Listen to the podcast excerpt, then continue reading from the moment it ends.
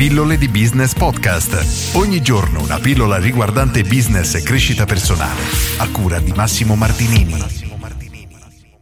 La differenza tra prezzo e valore. Oggi voglio parlare di questo argomento perché a mio avviso è mal compreso, veramente c'è tanta confusione a riguardo e non si riesce a capire cosa cambia tra prezzo e valore. Allora, innanzitutto il prezzo è un qualcosa di oggettivo, nel senso che se questa penna costa 100, questa penna costa 100, punto.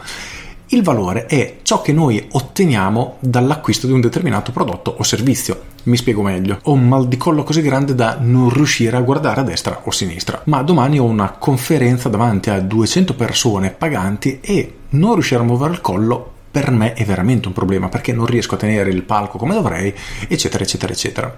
Ora posso andare da un massaggiatore che me lo sistemi. Perfetto, questo massaggiatore mi chiede 100 euro, quello è il prezzo. Ma qual è il valore che ha per me questo tipo di trattamento? Probabilmente molto più alto, perché per riuscire a risolvere il mio problema in quella situazione sarei disposto a pagarne anche mille. Ora, questo esempio è abbastanza simbolico, ma il concetto è questo. Allo stesso tempo ci potrebbe essere un'altra persona che ha sempre mal di collo, non gli interessa il fatto che ah sì un fastidio e non riesce a guardare a destra e a sinistra, ma di fatto dice ok io vado a dormire, non lo sforzo, nel giro di una settimana questo mal di collo mi passa. Per questa persona il valore che ha questo massaggio, quindi il fargli passare il mal di collo, è sicuramente inferiore ai 100 euro altrimenti lo avrebbe acquistato.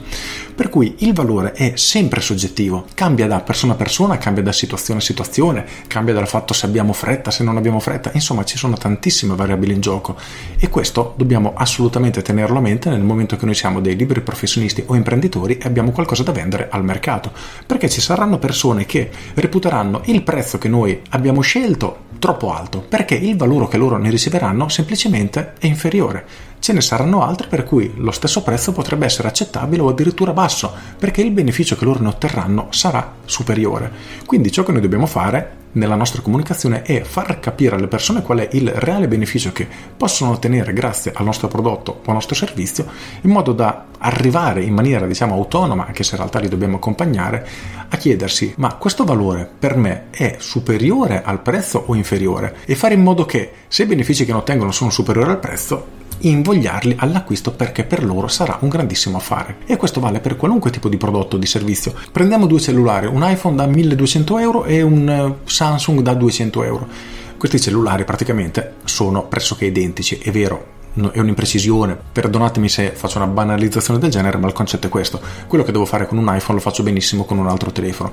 Ma ciò che cambia è la sensazione che avrò io e la percezione che ho di me stesso nei confronti degli altri. Per spiegarlo in maniera semplice, compro un iPhone perché così mi sento un figo e le persone mi vedranno come un figo. E questo valore per me vale oltre 1000 euro di differenza tra questo telefono e un altro. Un altro esempio ancora più banale, più terra-terra, immaginiamo della frutta e della verdura biologica. Perfetto, una mela costa 1 euro al chilo, una mela biologica ne costa 10 euro al chilo.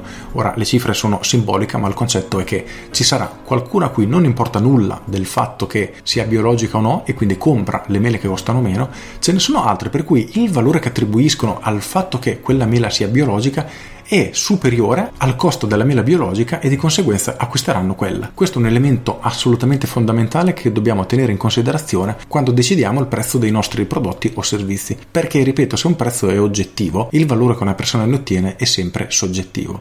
Quindi noi dobbiamo chiederci a che ho intenzione di vendere il mio prodotto o servizio, a che ho intenzione di rivolgermi e per queste persone il beneficio che ne ottengono è superiore al prezzo che io chiedo? Se la risposta è sì, allora stai sicuramente offrendo un qualcosa che le persone realmente interessate interessate ne saranno incredibilmente attratte. Per cui rifletteci attentamente perché è una cosa veramente veramente importante. Con questo è tutto, io sono Massimo Martinini e ci sentiamo domani.